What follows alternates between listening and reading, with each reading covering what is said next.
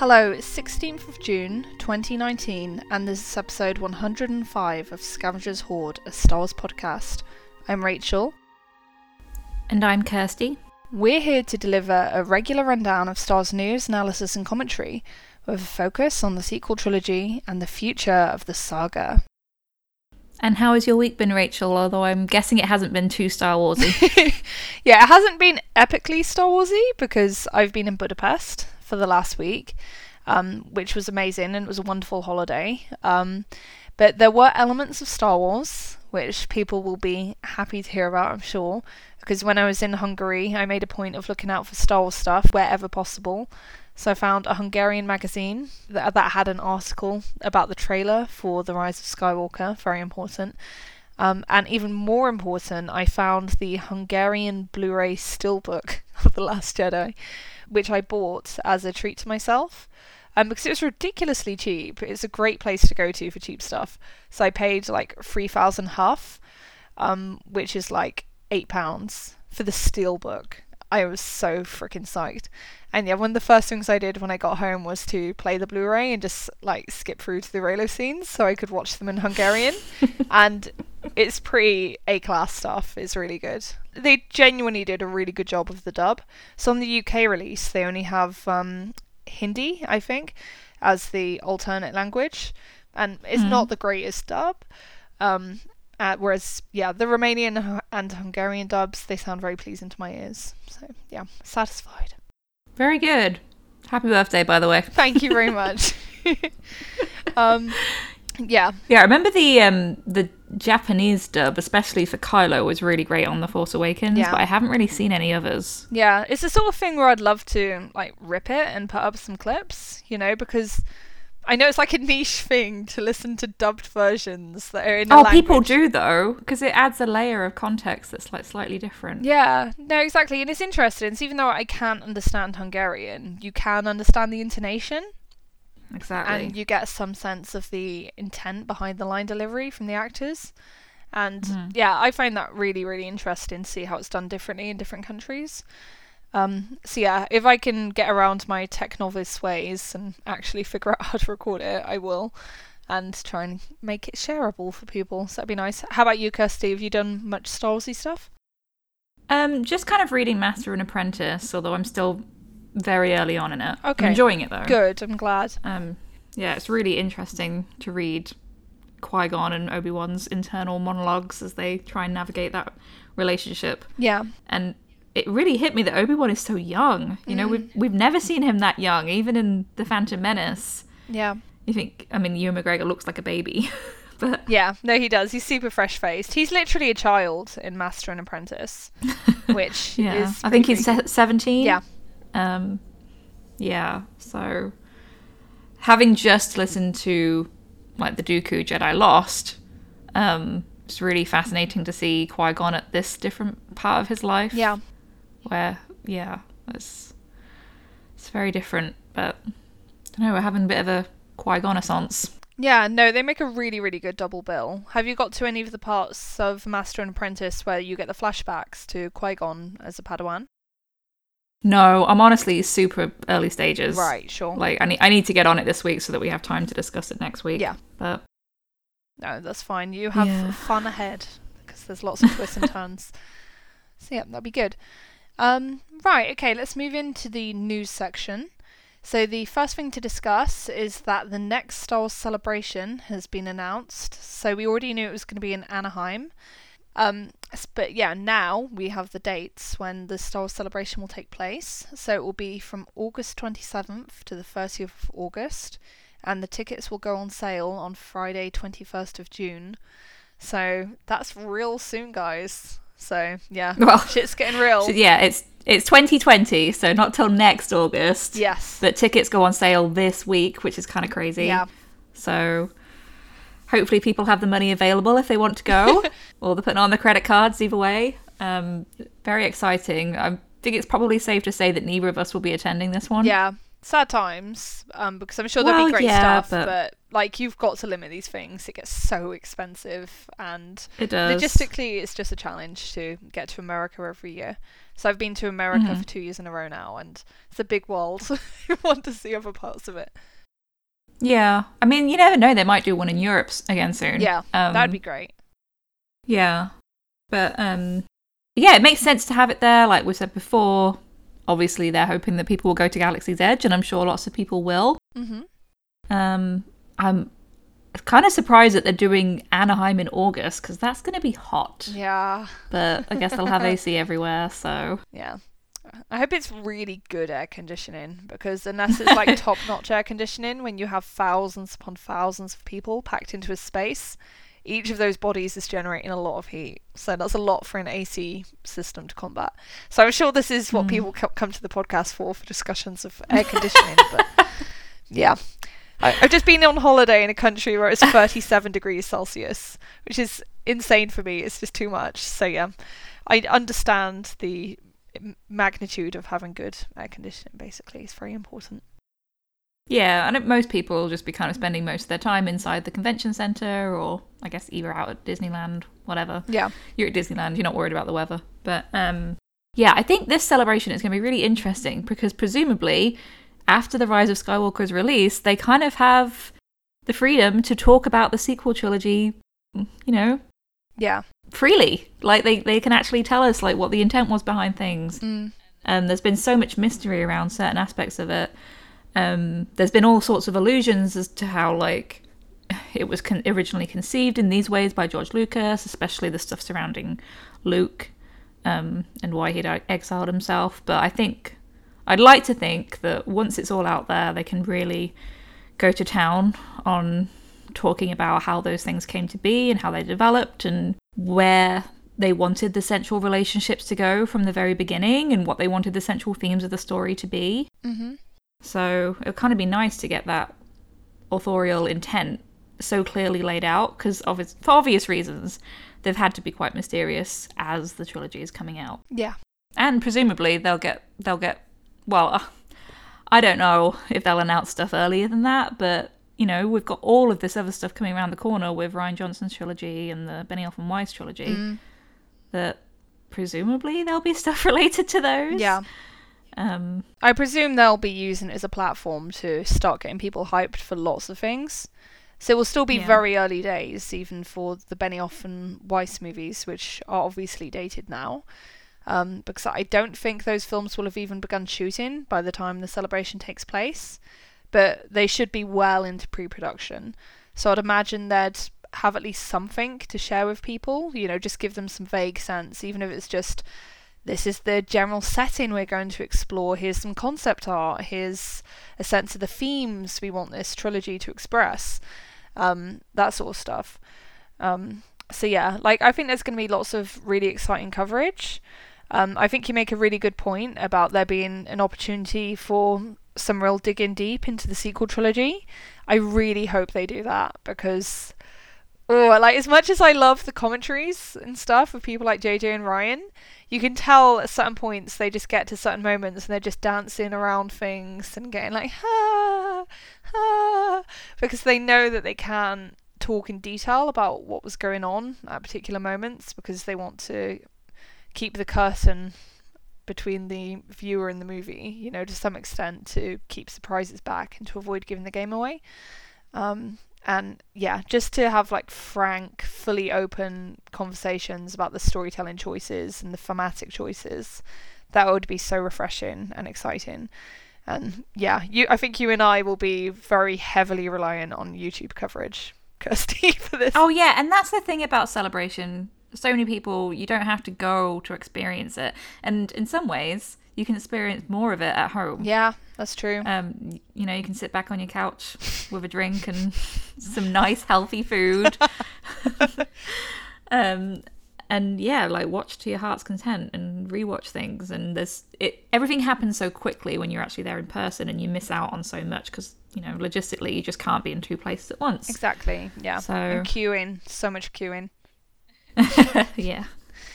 It's lots of fun, but um, I think in many ways watching it at home is just as enjoyable. So Yeah, exactly. I'm sure in 10 years they'll have like full VR integration and people will be able to go there as holograms or something. That would be the true dream. oh dear. Although it also raises lots of freaky possibilities that I won't even go into because, yeah, I don't want to think about thousands of VR Star Wars fans trying to crowd onto the celebration stage itself to be like right up close to J.J. Abrams or whatever. It's like, it's disturbing. Um, yeah, is there anything else that we think we might see at Celebration 2020? Um, well, I guess the Mandalorian will have had a full season by then, Yeah. so they'll presumably be ramping up for season 2 Mm-hmm. Um, the Cassian show might just be coming out. Yeah, I think that will be If a big gonna be- panel for that, to be honest, because they'll need to push it. Mm-hmm. hopefully we'll also get a resistance panel like and that will probably be somewhat dependent on what happens to the show whether it's renewed for a third season obviously i think this i'm safe to say that both of us really want it to be renewed for a third season and i think the outcome of that choice will determine what sort of focus it gets S- even if it does end Mhm. after two seasons i really think they'd still do some sort of retrospective on it to like wrap it up and thank everyone because there's so much goodwill Hopefully. towards that show and Yeah. Hopefully, and if they are kind of wrapping it up, hopefully they have something else in the pipeline for a future animated series. Yep. Especially now that the sequel trilogy will be wrapped up, that's kind of fair game to go back and fill in the blanks there too. Exactly. Exciting times. Right, and then the next thing that we want to discuss is that a new Lego Star Wars game has been announced and it's particularly exciting. Would you like to explain what it involves, Kirsty? Sure. So it's called the Skywalker Saga. Um, so the idea is that it encompasses all nine movies of the Skywalker Saga, including the Rise of Skywalker, um, which is very exciting for obvious reasons. I love the Lego games. Um, I know that there was another big Star Wars video game announced at E3. Well, it wasn't announced there, but we got more information about it. Um, Fallen Order. But we're not really gamers, so you're probably better off going to a different podcast or reading a different article about that. Yeah. Um, I'll definitely watch the cutscenes and everything when it comes out because I, I like following the stories, but I'm terrible at playing proper video games like that in air quotes. Yeah. I'm much better at things like the Lego one that are more light-hearted and fun and like little side quests and stuff. Yeah. So that's the one that I'm personally more excited about, and I think you feel the same. Yeah. No, like Um, I haven't played any of the Lego Star Wars games or any Lego games full stop to be honest. But I've seen the cutscenes from the Force Awakens Lego game and they're just so utterly delightful that yeah, I'm super psyched basically. Like even if I don't play the game, I still have all the cutscenes to look forward to and I'm sure they'll be golden. So I think it's been Mhm. reported that they're going to have a full voice cast for it again, Kirsty. Yeah, yeah. Uh, I don't think there are any details on exactly who's involved, um, but I'd love it if they brought back Daisy and Adam for the sequel trilogy ones. That was amazing. Yeah. Um, and yeah, so I was reading this article from Kotaku about how it's surprisingly different and impressive, and that they're noting that even though they've obviously released the the games previously, they're all going to be revised. It's not going to be just a remake. It's going to be a brand new game experience Right. for each of those saga movies, um, which is good because obviously the Force Awakens one didn't come out that long ago. We were hoping that there would be one for the Last Jedi, but I guess they they weren't working on that because they were working on this. Yeah. So so that's good to know. Um, and then it says the changes include different camera angles, more Lego objects than any other Lego Star Wars game, different types of combat, including force moves, and being able to jump between different locations and planets of the various Star Wars movies so that you can like change from one side quest to another one without having to finish it, which is key for me because I don't know about other people, but I get really frustrated if I can't finish something and I'm like, oh, well, I can't move on with this game now. You know, I'm kind of stuck Yeah. until I manage to finish this one thing. Yeah. You can just Um, so it's nice to be able to. Yeah, exactly. So that that seems more fun to me. Yeah. No, it seems like it's been designed with that exact thing in mind. It's meant to be fun. It's not meant to be some sort of like test of your awesomeness as a gamer, which I think is nice. There's a place for games that are all about skill and all about being great at the game, but it's also nice to just have things that are more relaxed and yeah, just about having a swell time. hmm And even just watching the trailer gave me so much joy because you had Kylo making a Vader snowman and Rey catching him, and then them having their fight on Starkiller Base again. Mm. Just very adorable. Yeah. Oh, fearsome villain making snowmen. Strikes fear in the hearts of men.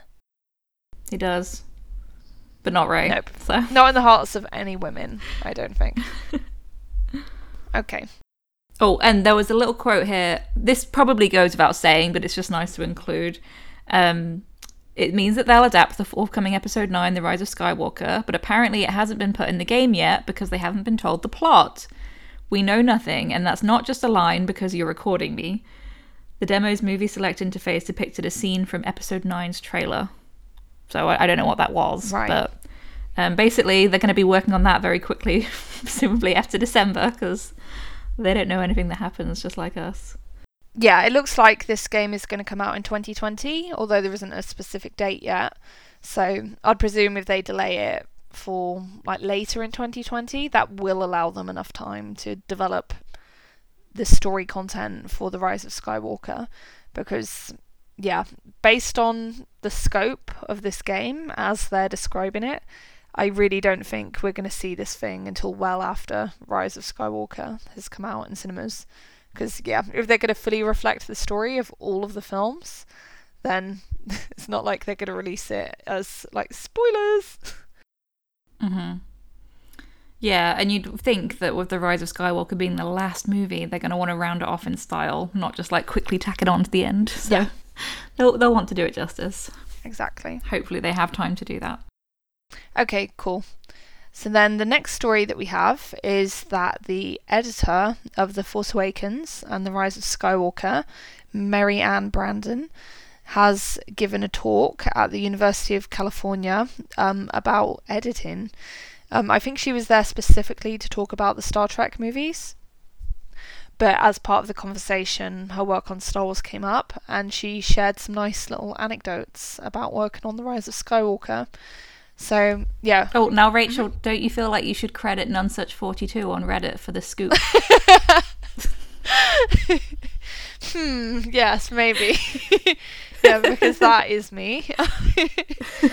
um, yeah, like it was just something I came across during my mindless Twitter scrolling. I, I I expect some other fan had come across it before, but I have seen some people credit me as like the source of the thing, which is always weird because I'm never the source of anything. I just talk about stuff. Well, almost uh, um, rather more amusingly, to be honest. Like I've seen it. Um, I saw Collider had published an article about it, and they they credited the Express for supposedly sitting down with Maryann Brandon and interviewing her about this stuff. Oh, And then you click no. through to the Express article, and it was just a link, obviously, to this Q and A uh, fireside chat.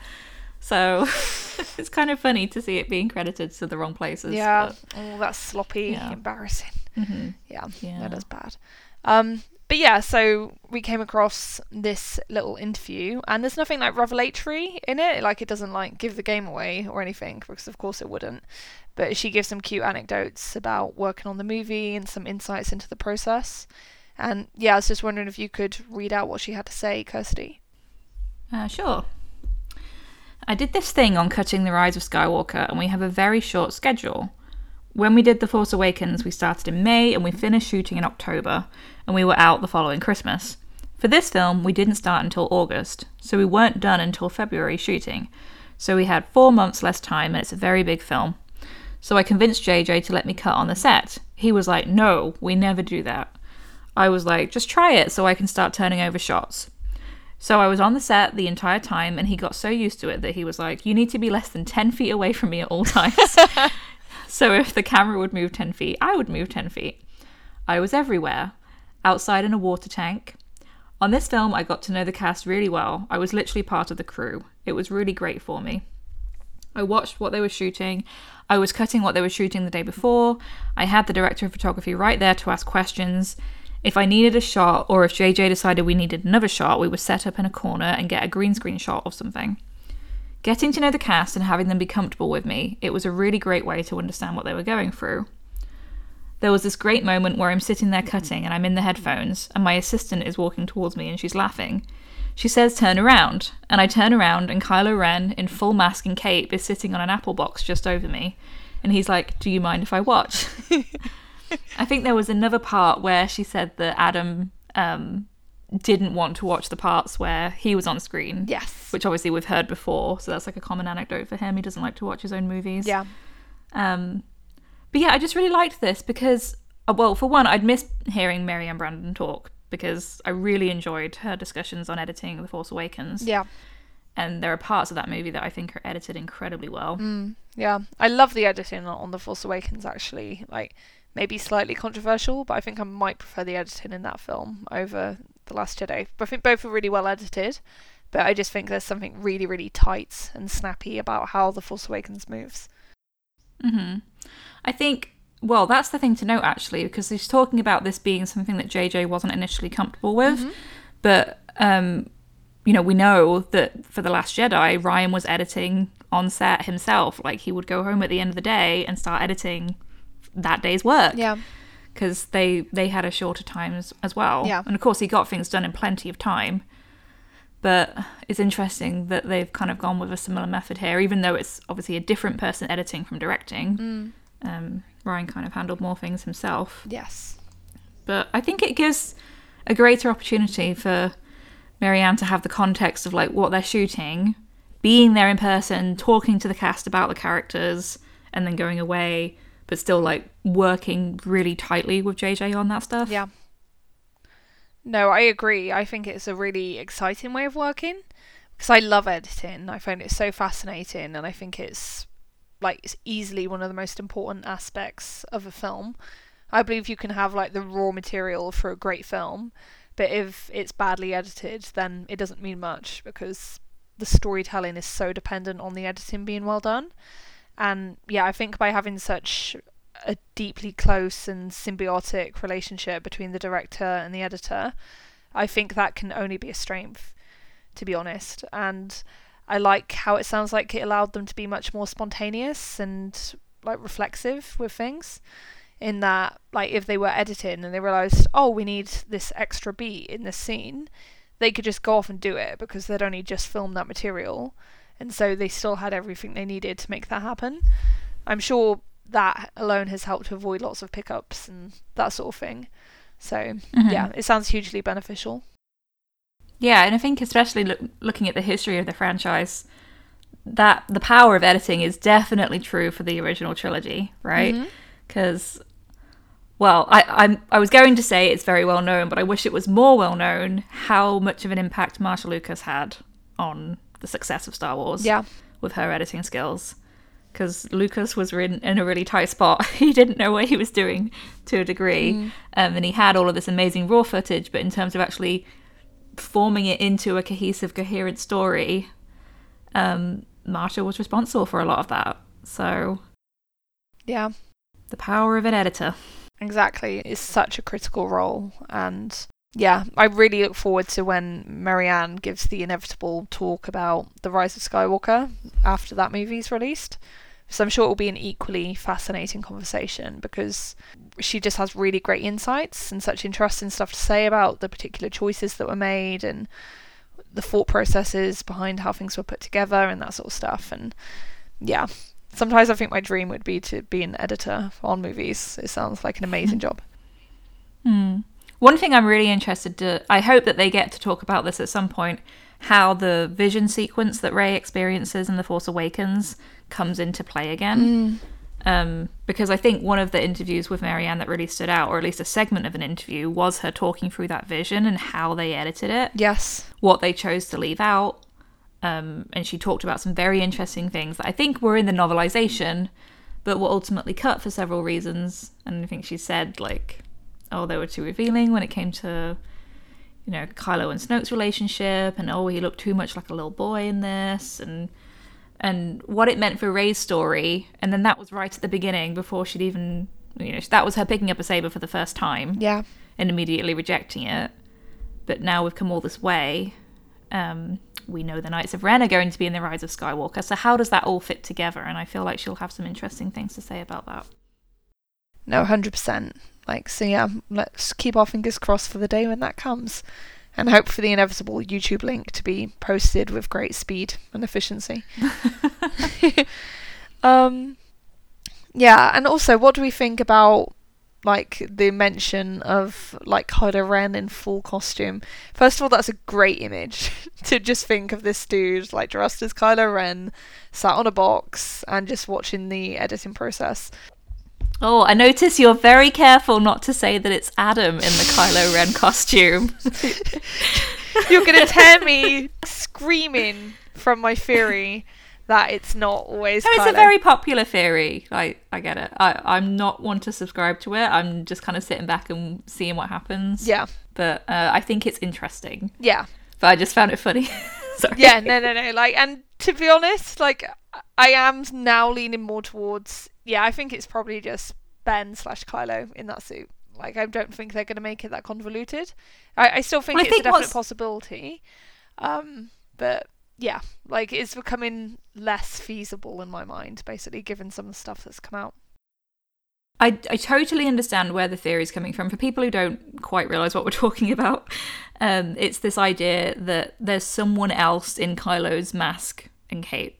Because all of the promotional stuff we've seen so far, aside from like uh, stuff from leaked posters and um, like toy packaging and stuff like that, um, doesn't show Kylo in his mask. We've seen Adam's face throughout, you know, with all the stuff that was at in the, the teaser, in the Vanity Fair coverage, in the behind the scenes stuff from Celebration, um, we haven't seen Adam wearing the mask. So we've got that little bit in the teaser of the mask being put together again, but of course it's not Kylo doing that himself. So I, I totally understand why people consider it a possibility. Yep. Um, I'm just wondering, you know, because we haven't seen him in it, I'm like, okay, does he somehow, for whatever reason, have the mask back for Act Three? Mm. You know? Yeah. Now, which would be like odd. Like, I'm sure if that did happen, there would be like strong, solid reasons why that happened. But yeah, exactly. Yeah, it's just what the hell is going on in that case. Basically. Or is it somehow related to facing Palpatine? Yeah, I, I don't know. Like, um, I just think if if we're not seeing that, um, there's there's got to be a reason, and of course it could be that it's not Adam in there, but um, it could also be that all that stuff's Act free and they don't want to show it yet. yeah, exactly. Many, many possibilities.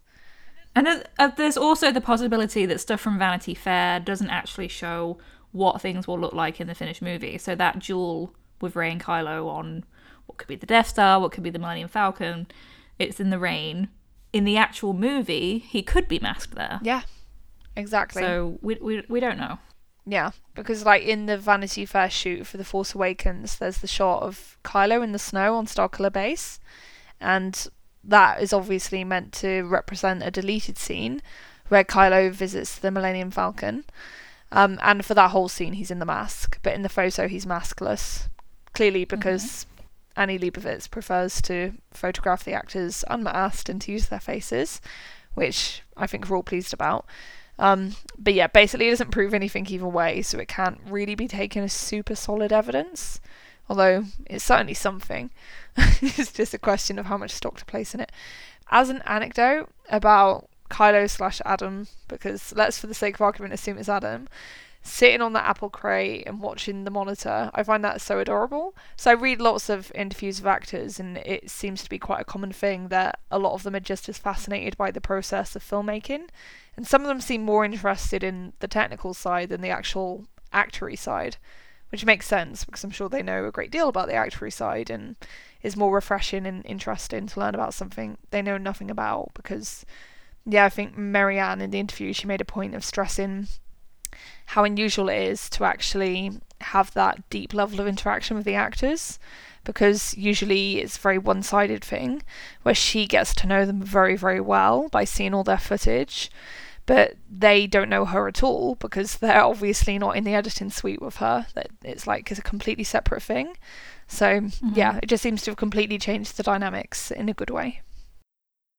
Yeah, and as we said, like since Rian was editing The Last Jedi himself, it's probably a bit closer to how they experience the shooting of that movie. Mm-hmm. And just everything being done as they go along, it would just feel tighter and more efficient. Um, Yep. Which to me sounds like a good thing. Exactly. So So it'll be interesting to see how it plays. Um, right, okay. And then finally, in the news section, we just want to discuss that we have some news about what's to come from D23 in August. Um, yeah, would you care to read out the press release from the D23 website, Kirsty? So on Friday afternoon, 23rd of August at 3:30 p.m., um, the highly anticipated streaming service Disney Plus will give guests a first look at some of its original content, including Lady and the Tramp, The Mandalorian, High School Musical, the musical, the series. Which I wonder if that's a typo or if that's actually what it's called because it's not super catchy. I, I can only presume that's an ironic joke. That's ridiculous. and many more during this star-studded presentation. And then on Saturday, August 24th, um, the Walt Disney Studios will present a behind-the-scenes look at its blockbuster collection of upcoming films at 10 a.m. Fans will see what's on the drawing board for the acclaimed filmmakers at Walt Disney Animation Studios, Pixar Animation Studios, and get a peek at the exciting slate of live-action projects from Disney to Marvel Studios to Star Wars. So it sounds like we'll get behind-the-scenes stuff from The Rise of Skywalker there. Mhm. Yeah, I think that would have been easy enough to predict, so it's not Well, that yeah, I surprising. think- I they've done behind the scenes stuff at D23 before, I believe. Um, but yeah, it's still very welcome because some really intriguing and exciting stuff can come out of that behind the scenes footage. So I think the D23 footage for The Last Jedi was really our first very solid information that Rey and Kylo would be fighting side by side. hmm Yeah, I know the popular theory at the time was that they they were just going through their training montages, Yeah, but you could work out from the fact that they were like facing similar enemies in the cut footage, and it turned out that they were actually there training together. It was just the way it was edited was trying somewhat to hide that. I guess I don't know. Yeah. seemed obvious to me, but. It's kind of fun in hindsight to go back and look at that stuff and think, of course, yeah, that was them fighting the Praetorian Guards together. yeah.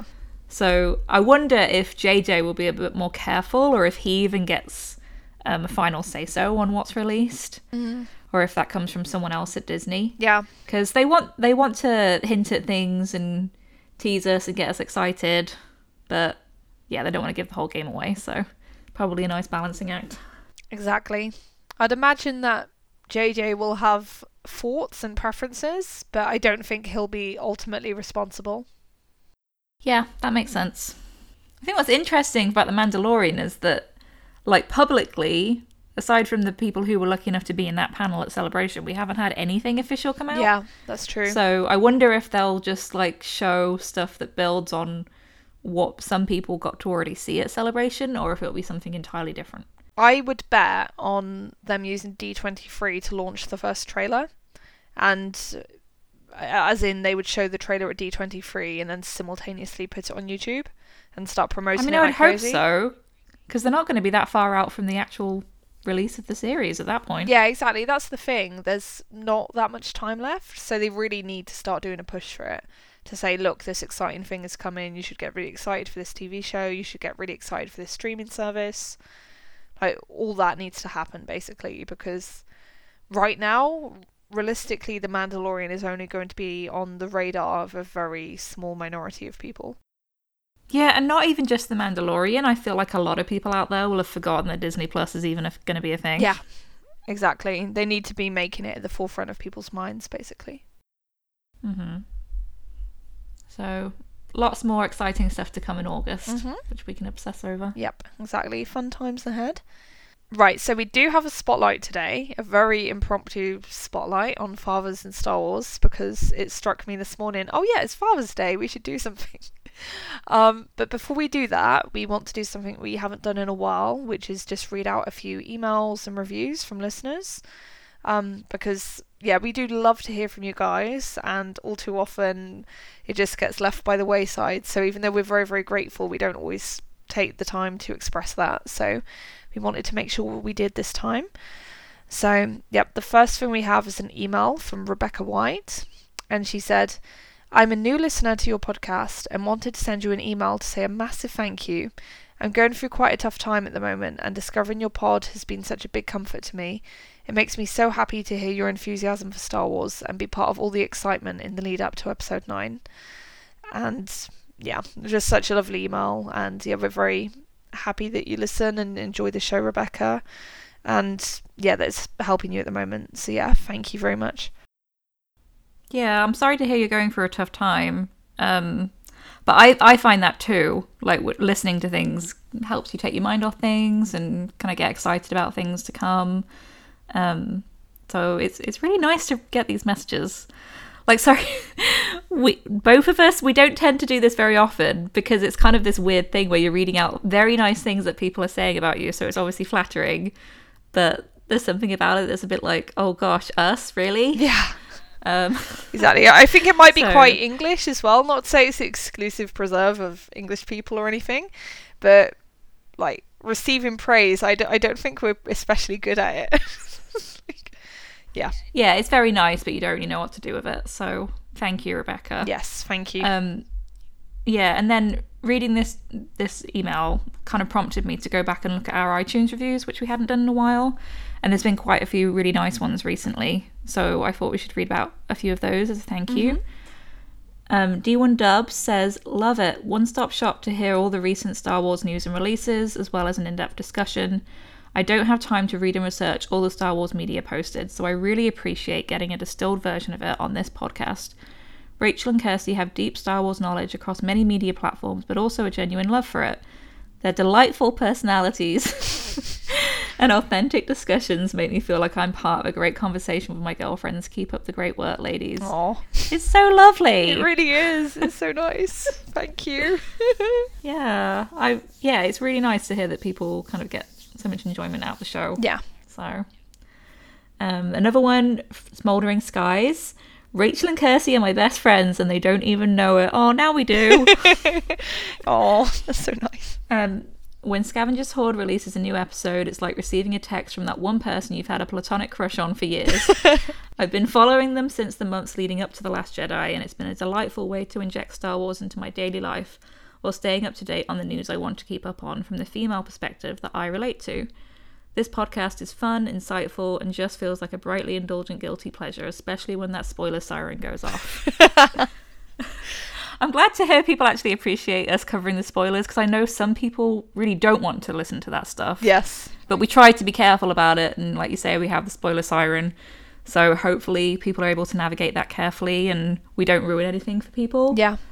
Um, but yeah, it's just it's just too too much fun not to go there, and even if this turns out to be nonsense, it's kind of fun to experience it on the way and figure out how we would feel about certain storytelling choices. So Yeah. No, absolutely. And yeah, like I've actually kind of missed the fact that it's been very, very quiet on the spoiler scene for a while now. I think the last really, really juicy spoilers we had came out around Celebration, and Celebration already feels like a lifetime ago. So, Yeah. yeah, it's been a bit of a wasteland. I'm wondering if there might have been some sort of crackdown. Yeah, I mean that makes sense. If any of that turned out to be remotely legitimate, um, of course it could have been total nonsense, but um, it hasn't felt that empty because we've had a lot of more official stuff coming out lately. Yeah. but No. I guess over the next month or so, because it sounds like the next official stuff we'll get will be D twenty three in late August. So Yeah. who knows? Maybe something will come out, but Yeah. if not, we'll have to make do in the meantime. Exactly. Yeah, recently I feel like I've had really like deep insights into Lucasfilm's marketing strategy because it's very very clear that they have certain weeks allocated to certain things. So, like last week or perhaps the week before, I'm a bit confused. It was non-stop Galaxy's Edge content, just non-stop. And of course it would be is because the park was opening officially. Um, and then in the week just gone, it was all Jedi Fallen Order basically you could not move before jedi fallen order news and also stuff like the lego game um, which is all exciting but yeah like i can just see like the spreadsheets and stuff in my mind's eye and yeah it's interesting Yeah, and a lot of that is just kind of based on stuff that's beyond their control. Like that's when E3 is scheduled, so Yeah. that's when they have to come out with the video game stuff. yeah But it's natural that some weeks are going to be more interesting to you personally than others. of course So yeah But that's all somewhat of a diversion for the point, which is that Smoldering Skies left a lovely review. So thank you very much. We really Yeah. appreciate your listening. Thank you, everyone who takes the time to leave a review. Yeah. Um, positive or negative, it's always interesting to hear people's opinions. So. yeah, no, exactly. We like constructive criticism. and also yeah. like unrefined praise. So we'll take either. Don't stroke the ego too much. yeah, no, exactly. There's only so much space in this mind. okay. Cool. So let's move on to our little impromptu spotlights, which is because of Father's Day on the subject of fathers and Star Wars. Um, so for the most part, we are going to talk about the like relationships in the saga films because daddy issues abound in those films basically. There's like a wealth of material to talk about in terms of people's relationships with their fathers. Um, but i know that we also wanted to touch upon rogue one um, because yeah that is somewhat unique and that is the only star wars film to really with any depth explore the relationship between a female character and their father. And it does that through Jyn and Galen. Um, yeah, Kirsty, would you like to like start off by explaining that dynamic between Jyn and Galen?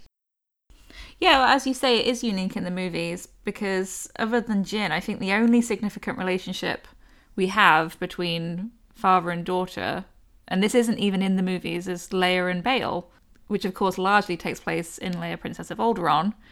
Um, although we did get a nod to it from the Jimmy Smits cameo in Rogue One, um, which is really lovely. Um, and I was just rewatching it this morning, that scene where Jyn watches Galen's like Stardust hologram, um, which I always found to be one of my favorite parts of that movie. It's incredibly moving. Yeah. Um, mostly due to Felicity's wonderful acting. Yeah. As she responds emotionally to his reveals, because his side of it, while emotional in terms of, you know, him saying why he did these things because he loved Jyn and her mother so much and he was so devastated by being cut, cut away from them Yeah. and so worried about what would happen to Jyn. Um, you know, he's delivering this hologram and he's talking to her, but he's not quite sure if it's going to be her who actually gets it. So it's it's more about Jyn's reaction and what it means for her journey at that point. Yeah. Um, but I think it's done really well because the scene is being cut with the Death Star aiming towards Jedha, which is where Jyn obviously is at that time. And it's as Galen is emphasizing that he doesn't know where she is. And it's like, she's right there, and this weapon that you helped create is about to attack that, and she's going to have to escape. And of course, Saw is about to die as a result of that. Yeah. Um, and it just really struck me because, like, this is Jyn. Basically, throughout this story, she's living through Galen's mistakes and sins, even as he tries to make things right. And ultimately, his redemption plays out as a result of Jyn's bravery, which I think is really powerful. Um, and I don't know, I just found this relationship to be. I know this is almost heresy as a Star Wars fan, but we talk about Joseph Campbell a lot, but um, he is incredibly heteronormative and gender essentialist and pretty sexist in the way he discusses myth. Right. Yep. And it's very prescriptive in terms of how, well, this is the way father and son stories go, and this is the way mother and daughter relationships go, and this is what mother and son mean. And I just found it very refreshing that we got this between Jyn and Galen. Yeah. Um, Exactly, because fathers and daughters have stories as well as fathers and sons. It's not the exclusive preserve of male characters. See, I think it's very important to show that sort of relationship. Um, and yeah, that it's very tragic, especially in terms of how they're reunited in person, because just as she sees him again, he's killed. And obviously, they do get to say goodbye to each other but it's that ultimate like tragedy and dramatic irony of longing for this person your entire life and like being like fixated with this idea of the separation from them and ha- being haunted by the question of why that happened. And then just as about just as you're about to get that reunion and that fulfillment then it's all robbed from you again. And that's obviously like a huge motivating factor in Jyn's arc in that she needs to redeem her father after his death and like see through the f- flaw in the Death Star to make things right, basically. Um, but yeah, just in the feels, it's definitely the emotional heart I think of Rogue One, and it's the aspect of it that perhaps played the best for me. Yeah, and I think that's what's really great about it coming full circle at the end, where there's the whole interaction between Jyn and Cassian just before they die on the beach on Scarif. That you know your father would have been proud. Yeah. That is, in a way, even after his death, Jyn finding her way and completing that mission for him, and also making peace. Um, so to come back to Joseph Campbell, that is her atonement with the father. Yeah. Um, you know, she she dies there in Cassian's embrace, and to look at it from like that classic essentialist Campbellian sense, which I know some people, including myself, to be honest, have some issues with. Yeah, I do too. Uh, you could, yeah, you can look at it in the way of like, and uh, I know it's not like explicitly romantic between Jyn and Cassian, but there are little hints that they've developed feelings towards each other, but of course it's tragically cut short. And I like to look at that in terms of symbolizing her mythological transition to adulthood. Yeah. Um, that she's, you know, found a sense of belonging and feeling with this other man who is not her father. Yes. So, in a very, you know, classic sense, that is kind of a transition to adulthood. Um, but it's it's obviously not completely fulfilled because that's the end of their story. Yep. No, it's really well handled and yeah, like I still haven't read um Catalyst, which I really would like to because I would I think I'd appreciate those insights into Jyn's early childhood and the background of Galen. So he is such an interesting character and Mads is such a great actor, but really you don't get much of him in the movie. It's a relatively minor part and it's very impactful, but yeah, I want more context. I think it was judged right for the movie, and the character served the purpose he needed to. So it wasn't about Galen; it was about Jyn, and Galen appeared as much as he needed to to serve Jyn's story, which was the right choice. But yeah, extra context is always fun. Yeah, and Galen and Krennic's relationship in that story is very interesting too. I'm convinced that Krennic was like madly in love with him, to be honest. Oh wow, yeah. Does Catalyst sort of double down on that? I think so. I go to assume there is controversy in the fandom on that topic, but that is not Well, surprising. no, I don't even know, to be honest. I'm not like deep in the Rogue One fandom, or even if there is still a huge Rogue One fandom out there. In terms of like active, because of course it's a one and done, although it might be revived by the Cassian series. yeah. Um, but there was a, there's a lot of expressed jealousy, to be honest, between Krennic and Lyra. Oh wow, that is interesting. Okay, cool. So I think we've covered the main aspects of that father-daughter relationship in Rogue One.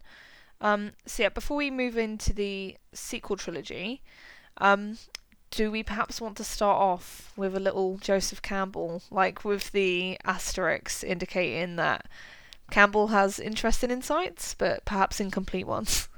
Well, I think he is perfectly fitting for the original trilogy. Yes. Because in many ways, that is the quintessential father and son mythic relationship. I think that's a big reason for Star Wars' ongoing success. It comes down to that, you know, boy on the quest for his father and then atoning with the father and taking his place. Like, not in terms of atoning with him, Luke is what Anakin maybe should have grown to be instead. Yeah.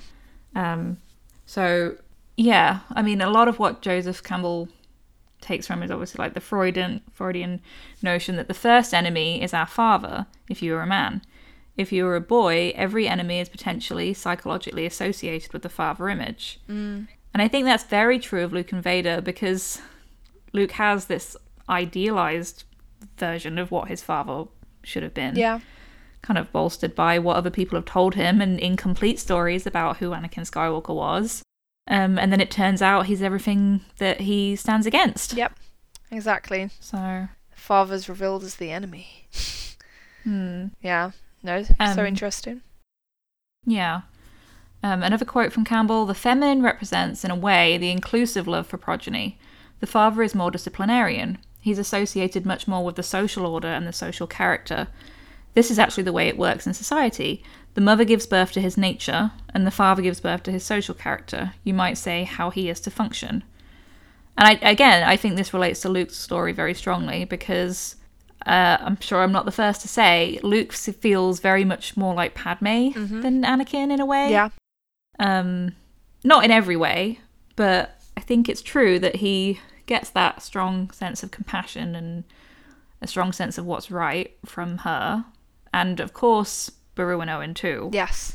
But in a mythic sense, I don't think that's I don't think that's what George is necessarily going for. Mhm. Um, it's like they they they provided a safe haven for him before he was ready to go out and go on that quest for his father Yes.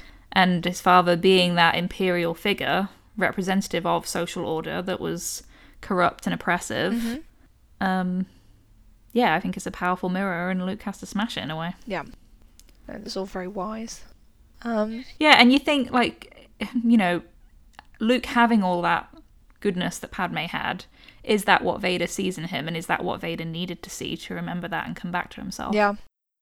No, like it's such an interesting idea because Padme, she's not consciously present in the original trilogy, and of course Lucas would have known that Luke and Leia had a mother, and I know he had some vague concepts of what sort of character the mother figure was, but I think the prequels were quite well designed to establish certain qualities in Padme that then manifests in her children and then those qualities through the children they speak to the children's father in Anakin and that's a very critical part of how they reach him Yeah, and I think this relates a lot to the sequel trilogy as well in terms of how Leia and Han relate to Ben, especially in The Force Awakens. mm-hmm. Um, because Leia, as he says, the inclusive love for progeny, she just wants her son back, and she still has that faith. But Han has that very unsure. I mean, you see that in their their interaction right before the interrogation scene yeah when they're at the base and Han knows he has to go, but he feels at that point like Ben is fully lost to the dark. But of course, when he sees him, he eventually takes his chance and shows that ultimate love and sacrifice. And that's almost like a redemption in turn for Han. yeah Um, not quite the same, obviously, because Han is not Darth Vader. but yeah I don't know. Like you said earlier, that you were rereading some quotes from Last Shot, mm-hmm. um, and that's of course when Han's still a young father. Ben, I think, is just a toddler in in that book. yeah correct and he's he's having this real crisis of confidence and who he should be and whether he should even be there for Ben. Um, and it it really has this tragic, like self fulfilling prophecy feel to it that he's so unsure of himself as a father that that kind of turns into the way things go, and and Ben feels unloved as a result of that. yeah. It feeds into that whole like tragic mythic like aspect of Star Wars with yeah there's the like, as you say it's the awful self-fulfilling prophecy thing isn't it Do you have that quote to hand? I do, yeah. So, Han, where, like in his inner monologue, he's thinking, and if he was being honest with himself, Ben might be better off without him, at least until he could get it together and learn how to be a father for real, not just some reckless man child who happened to have a kid, which is incredibly harsh on himself. Yeah, it is. It's really, really sad because in The Force Awakens, Leia is expressing regret and saying, I should never have sent him away. That's when I lost you both. And it's echoed again in The Last Jedi from Luke's perspective when he says Han was Han about it. Yeah. And, like, what does that mean? Han obviously didn't want Luke um, to take Ben, Mm-hmm. but we're not quite sure why. Did he want Ben to be trained as a Jedi? Did he think that was a mistake for him and he turned out to be right? Yeah. And is it a case of people not listening to him because he's not the force sensitive one? Mm. It's so interesting. Like, I'm really excited for that period of storytelling, which I'm sure will come after the sequel trilogy is wrapped up, because they'll then be much more free to tell those stories.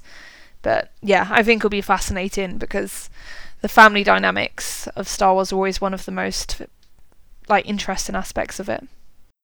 So we haven't gone into the original trilogy in more, depth at this point, but clearly there's at the end of Luke's hero journey, there's the atonement with the father. Mhm. Um, and I think we're going to get something similar in The Rise of Skywalker. Mm. Um, but it's obviously going to be different to an extent because it's Kylo, not Luke, who needs the he who needs the atonement in terms of like a redemptive aspect. Yeah. So he's going to be making peace with his father, but it's it's because of him reflecting on his actions as opposed to Vader's sins. Um, and we don't know exactly how that's going to play out, but I think it has to come full circle because it's been echoed through the Force Awakens and the Last Jedi at this point. and the way that they've been talking about um, Rey and Kylo's relationship in you know the Vanity Fair coverage, it's key to their dynamic as well because Rey is still like you had it all. Yeah. You know, you had this father who loved you, who gave a damn about you, and I didn't. And I just can't understand how you could throw that away. So they had that brief interaction in The Last Jedi in the shirtless scene, but I think it has to play out on a more personal level Yeah. uh, concerning Kylo and Han. So Yeah, no, exactly. I, I'm about to say something that might sound a little bit roundabout and counterintuitive, but it does feed into your point. And it's basically that there's this interesting thread in Star Wars with the main characters, like that is in the main male characters who we see having significant relationships with like father figures. In that there's always lots of confusion over who exactly the father is. So with Anakin, like that's super explicit because Shmi's like there was no father, and, and there's lots of theories about that, like whether it was the Force or whatever.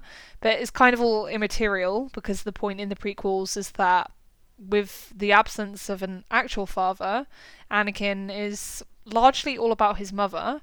But where there's that gap in terms of a missing father figure, he basically has a series of surrogates. So he has Qui Gon very briefly, who like asserts himself as like a protector and a guardian, but then he's killed. And then Obi Wan sort of assumes like the mentorship role. He becomes his guardian and the master to Anakin's Padawan. But there's almost more brotherly, though there is also a paternal aspect. And then the most overt one for Anakin is Palpatine. And really, with like Anakin's story, is a big part of his redemption is realizing like what evil, corrupting influence Palpatine is on him, and he kind of always knows that from the beginning. He he's obviously not under any delusions that Palpatine is a good guy, but like he kind of drinks the Kool Aid and he trusts him and he becomes his creature essentially until Luke is able to penetrate what Anakin has become and reach him and make Vader turn essentially with his love. Um, so in that moment, you see Anakin rejecting this like false father that he's had, and he finds fulfillment like in the love that his child offers him, and that love is absolute and redemptive and like the most powerful thing basically in the original trilogy.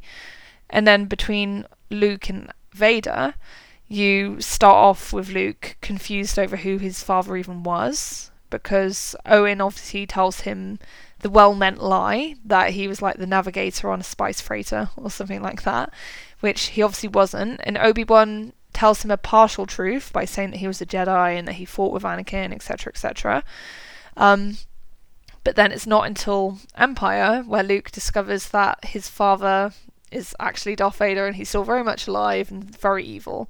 And that's obviously this huge, shocking revelation that shakes Luke to the core and it really disturbs him because he's built up this idea in his head over the sort of person that his father was and the fate that met his father because he thinks that Vader killed his father and that's all taken away from him. And that obviously takes him to ground zero and he needs to build himself up again from that point and assemble a new sense of self. And from that point he basically has to accept who his father is what his father has become and still find it within himself to forgive his father and love his father unconditionally which he does and that's how he's able to succeed basically by moving on from all these expectations and hopes and dreams that he'd had about his father and just having this pure acceptance. And I think what's going to be most interesting in the sequel trilogy is seeing the fulfillment of Ben's relationship with his father because we know that Ben slash Kylo was very disappointed in Han and that he clearly to some extent feels failed by him And if we're kind of to extrapolate from last shot, that's presumably because Han wasn't always around, he wasn't always available, and that fed into Ben's sense of rejection.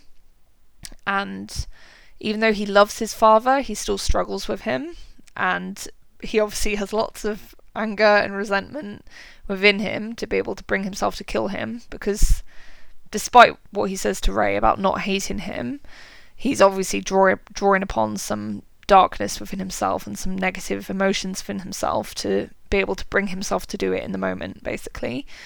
And yeah, he has all manner of father figures, basically, because it goes far beyond just having Han. He has Luke, who's basically like a foster father, and then he has Snoke, who obviously fulfilled a similar function to Palpatine, just with that bit much more flattery going on. Um, and Ben's going through this very destructive process of like killing literally all of them, or at the very least attempting to kill them. He has a real complex with that, it's very bad. Um, and really, what, based on precedent, what I think we're going to see is that Ben slash Kylo is going to have some sort of like heartrending revelation and realization about his actual father, about Han, and that he's going to be able to come to peace through that and like begin to go some way towards atonement for what he's done through the acceptance that his father did love him. And like though he might have failed sometimes he might have struggled like he did always try to do right by him as much as was within his power. So I think he needs to accept that and realize that to be able to move on. No, I agree. I think that's a clear line throughout the sequel trilogy. And as you say, it's it's paralleling Anakin's story and Luke's story. Um, I mean, even at, right at the beginning of The Force Awakens, when we see him having that exchange and then killing Lor San Tekka, mm. we don't know exactly the nature and history of their relationship, but it's clear that Lor San Tekka knew of Ben before his fall. Yeah. And he can't handle him pointing out that this is not where you're supposed to be, this is not how your life should have gone. Yeah. And he kills him because that's, of course, his solution to everything. yeah. And it's these, you know, these older men in his life that he ends up killing. Yep. Or trying to kill. At least he doesn't quite succeed with Luke, but he gives it his best effort. Such an anger towards male authoritarian relationships, right? Yeah. So yeah, it does feel very mythic. And at this point, it's like, well, who who else is there to for you to kill? Because uh, he's not going to kill Rey, and she doesn't fit into that archetype for him. So it's kind of like, okay, now you have to look inward because you're not gaining happiness from anything that you're doing here. So you, you need to look at what's going on for real. Yeah. She's basically run out of father figures to kill at this point. None of them are left. it's like, you've got to try something else at this point, boy. and yeah, like now I've gone through that long, long spiel without pause. Like it really does film Campbellian to a T in that respect. I think there's decidedly extra Campbellian aspects to the sequel trilogy that do not go into this side of it. But yeah, that idea of like the first enemy is our father, like that yeah. fits perfectly, perfectly well with what's going on with Kylo.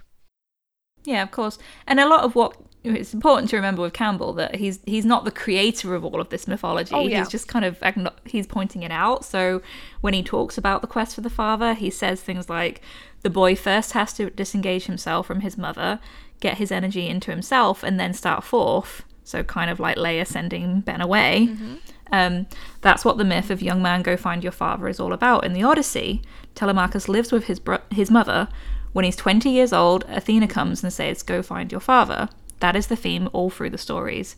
Sometimes it's a mystical father, but sometimes, as here in the Odyssey, and of course in Star Wars, it's the physical father. Yeah. Um, the finding of the father has to do with finding your own character and destiny. So it is the discovery of your destiny that is symbolized by the father quest. We have the word in English atonement, at one with the father. Mm. Yeah. So fully expect that to come to full circle in the Rise of Skywalker. Yeah. It's going to be interesting to see how they do it. And part of me wonders if that moment between Han and Ben, however it comes to pass, could be something that feels quite similar to Jyn and Galen. Mm. To bring it back to the beginning of this discussion. Yeah. Like the hologram moment. yeah, you seeing that younger person kind of breaking down emotionally at all of this this outpouring of why this happened, why you might not have understood why I had to do this. Yeah. Um, I don't know how explicit it will be because obviously it's a different context. Han at this point is dead.